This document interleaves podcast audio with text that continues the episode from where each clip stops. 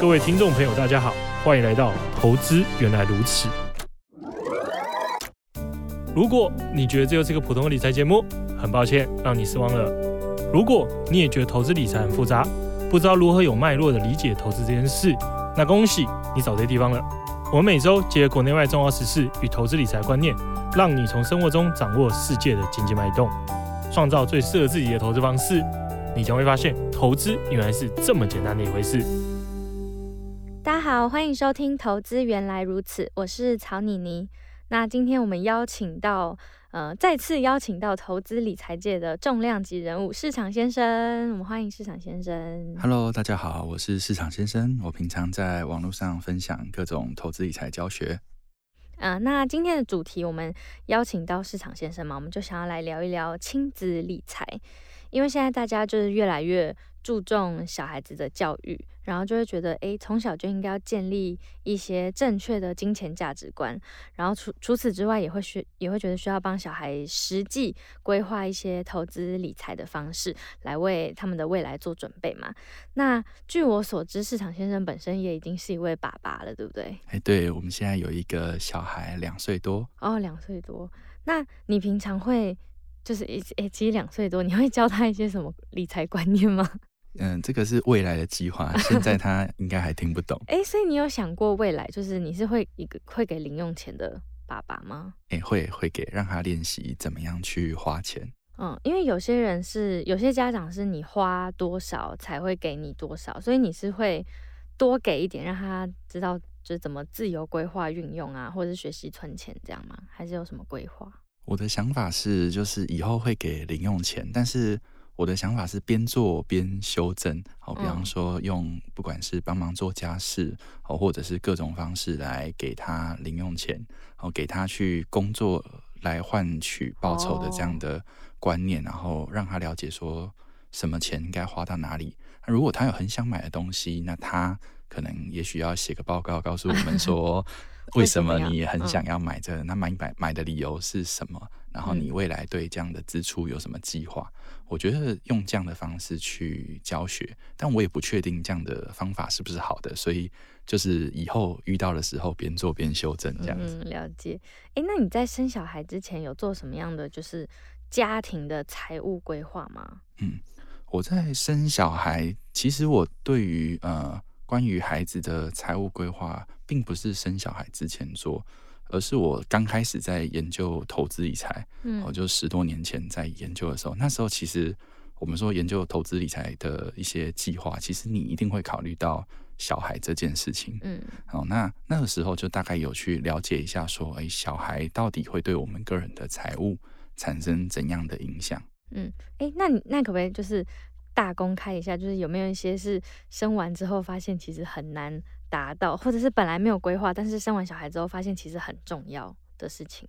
嗯，我觉得，因为我我们现在小朋友也才两岁多，嗯，那我觉得小孩的话，其实目前为止我们遇到的支出大概都还在预想的范围之内。那唯一比较大的差别就是，我十年前在做功课的时候，哎，我那时候看到的数字跟现在的物价，我发现，哎，好像现在有 贵一点点。对，然后另外就是因为我从小我是南部小孩，哦，所以其实我自己觉得，哎，在我们可能过去的消费习惯或者是学费啊、学杂费这些东西，哎，可能价格并没有那么高。但是现在在北部生活，就发现，哎，其实跟我们过去的经验不大一样，这样。子，那很诶，所以很多人会因为就是害怕养不起，然后就不愿意生小孩。所以市场先生，我们大概算过，就是如果要养一个小孩，他从出生到比如说大学毕业或研究所毕业，就是付完所有的学费，这样要花多少钱？嗯，其实这个费用不只包含学费，还要包含就是，比方说他的生活费哦，在他自己独立有能力工作之前，嗯，还有各式各样的支出啊，你说保险啊、补习啊，好，各式各样的支出哦。所以我记得我十多年前我在算的时候，哦，那时候就是去查一些资料，嗯，好，然后哎算了一下，发现哎，如果你很便宜的去养，可能养到大学毕业哦，大概也要。五百万左右，哦、嗯，对啊。如果今天你念的是私立，或者是没有送出国，对，那就再往上可能乘以二，乘以三，嗯，对。那那来到北部之后，有发现这个数字？嗯，我觉得呃，其实养小孩这件事情，我也咨询过很多不同朋友的意见，因为每个人的想法不大一样。有些人会觉得说，我一定要把小孩诶送私立、送补习，好，我一定要给他最好的教育，然后把最多的钱砸在他身上。对。但是也有一些人的想法是说，诶，其实我们小时候是怎么过来的？哦，就爸妈吃什么，我们也吃什么。嗯。好，然后什么都诶，有些补习或什么是一定要吗？还是并不是一定要？嗯。哦，所以我觉得其实应该是考量我们自己的财务能力，然后去做一个平衡。那不是说。要去做一个超过自己财务能力的一个计划，嗯，我觉得这样子对整个家庭、对小孩才是比较好的。那市场先生是哪一派的？嗯、呃，我自己其实是顺其自然派的哈，我不会想要说就是一定要把小孩送出国啊，或者一定要补习。好，比方说像我自己小时候，我会补很多习，但是我那时候补习经验并不是很好，就是我会觉得说，哦，其实。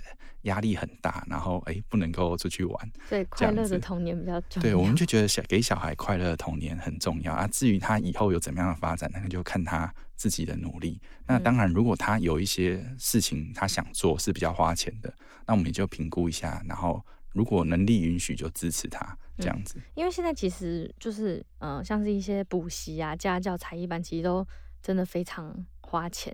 然后其实像幼稚园、双语幼稚园也是。非常贵，所以，诶、欸，那市场先生有没有对于就是小孩的教育经费有什么规划？因为这其实都是蛮大的一个负担。嗯，我对于小孩的教育经费，像我会自己会觉得说，诶、欸，对他比较有帮助的，也许是语言。好、嗯，那其他的部分，我自己觉得我并不会觉得说，哦，你一定要国英数都很高分。其实我觉得那个无所谓，哦，就是小小朋友快乐长大。就好。那也许你语言很重要，然后我觉得健康哦，他有多活动，诶、欸，这样子去成长也很重要。然后有比较好的人格的成长发展，对。那其他的我就不要求了。我觉得有时候小孩就是平平安安、健健康康长大，这样就很好了。还是要准备一个英语补习的 费用。对，英语英语我觉得会帮他准备啦。其他的我会比较像是以后慢慢引导他，然后。他如果有很有兴趣的部分，哎、欸，那我们再带他去了解这样。哦，所以像才艺班那种，就是他有兴趣才会让他去学。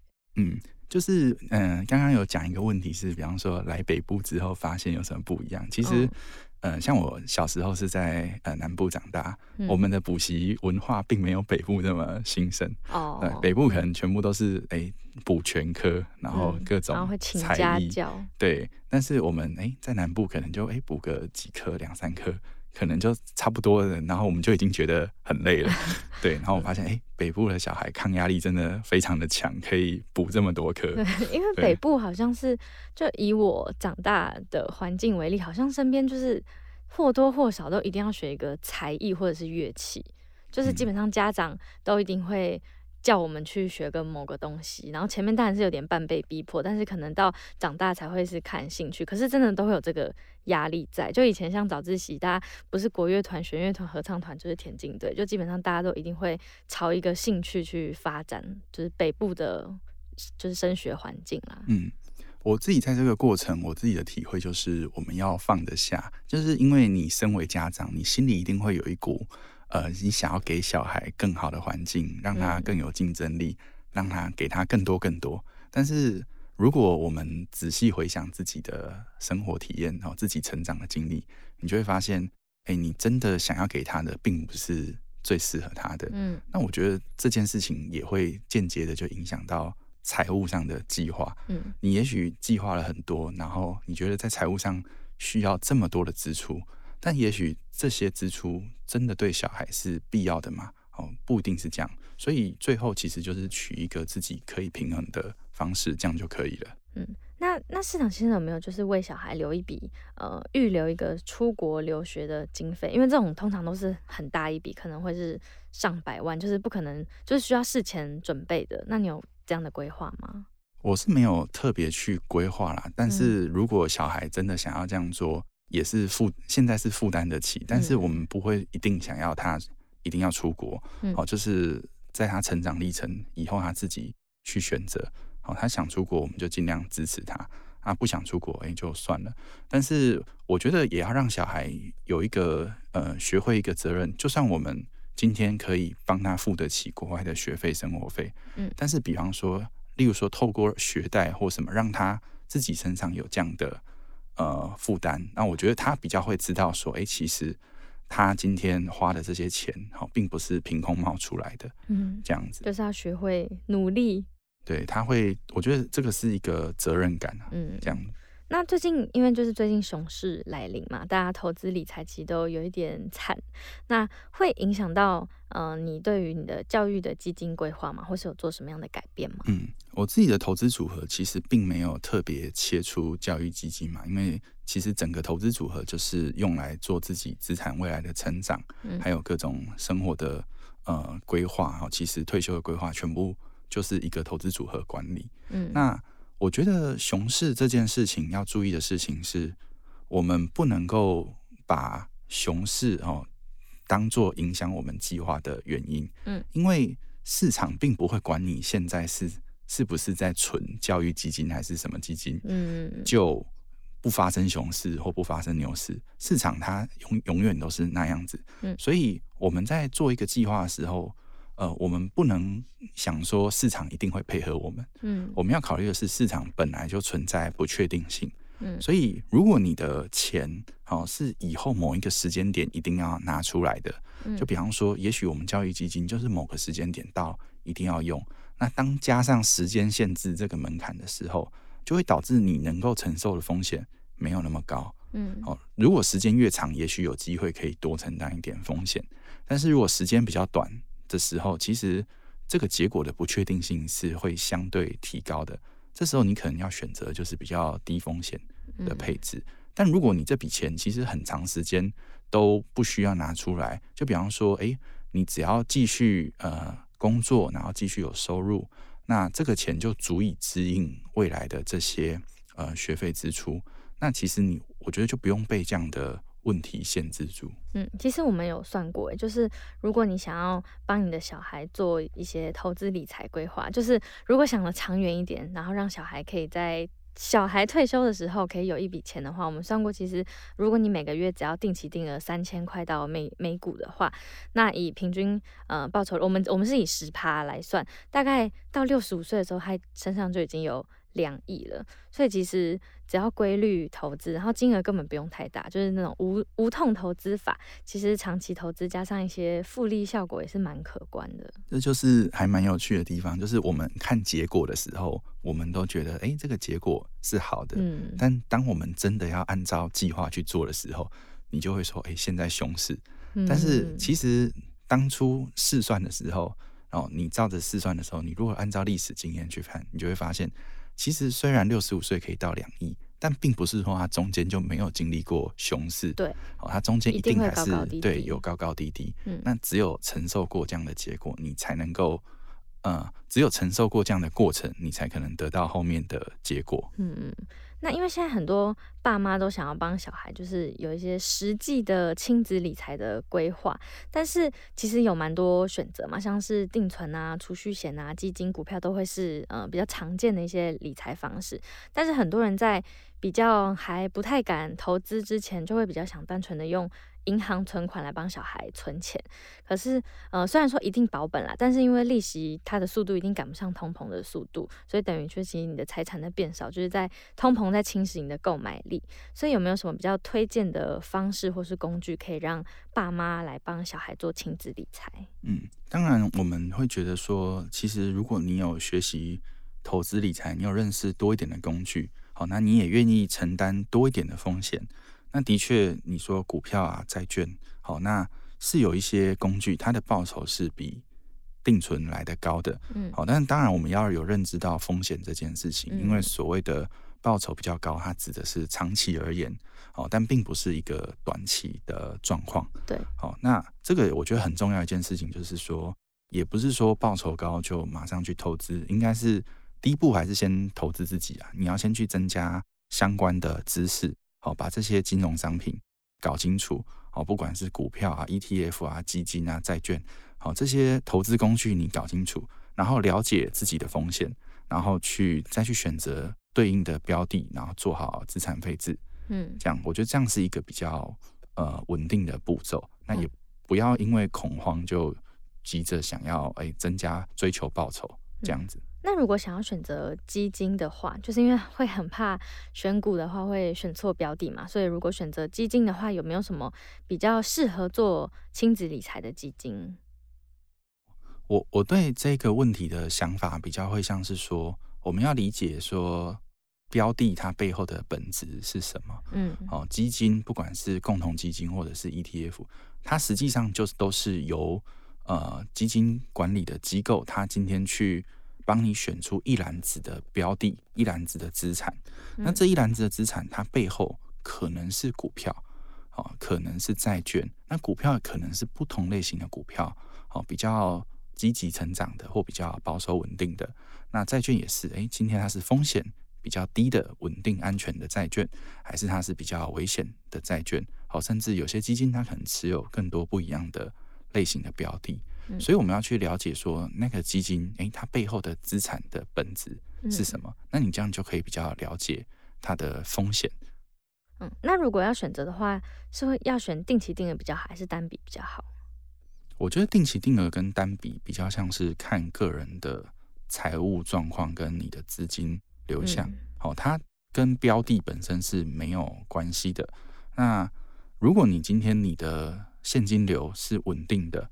好，那也许定期定额是一个很好去方便去分配我们现金流的方式。但如果你现金流不稳定，你没有办法定期定额持续投入的话，那当单笔当然也是一个方式。那另外就是，如果通常我们会说，呃，如果你是擅长判断时机点的人。那也许你可以考虑单笔，但如果你不这么擅长判断时机点，那定期定额就是一个比较好的方法。嗯，因为对于现在的就是爸妈而言，其实上有老下有小，就是要有。多余的钱来做亲子理财，其实也不是一件这么简单的事。但是因为是帮小孩来的未来来做规划嘛，所以就可以抓住就是投资时间长的这点优势。所以就算每个月其实定期定额扣款金额少少的，只要持续投入，其实也是可以滚出蛮庞大的一个教育基金。那市场先生，我们听过就是巨亨买基金有推出巨亨好日子的亲子理财方案。嗯，我有听过聚亨好日子，不过我还没有听过亲子理财方案，你可以介绍一下。就我们聚亨买基金有推出，就是专门呃为长期投资打造的聚亨好日子，然后它可以帮助我们建立一些合适的基金组合。然后如果有到我们的官网的活动页面去看的话，会发现里面有一个蛮强的功能，就是亲子理财的试算功能。它可以帮助我们来估算我们的一些理财目标，比如说他会问你说，诶，你预计要用几年来达成你的呃理财目标？然后你期望未来每个月小孩可以用多少钱？然后这笔钱可以让小孩用几年，就用多久？然后你单笔可以投入多少？定期定额可以投入多少？然后他就是会帮我们算出最适合我们自己的投资组合，所以非常推荐给大家。那非常感谢今天市场先生的分享，那也希望今天的节目可以让更多人了解亲子理财到底是什么，然后可以怎么去实行。那在节目的最后就要来提醒大家，现在到聚亨买基金开户，输入我们的限定代码 FUNDDA 就会送红利点数。那有任何问题或者是想要得到相关资讯，都可以加入我们的 Facebook 社团“投资原来如此”，还有聚亨买基金的官方 Facebook、Line 跟 Instagram。那详细资讯都放在 Podcast 的资讯栏，大家可以直接点进去看。那今天节目就到这里，谢谢大家收听，我们下集见，拜拜，拜拜。聚亨买基金，买好基金，随时都行。本节目由巨亨证券投资顾问股份有限公司提供，一一零金管投顾新字第零零八号。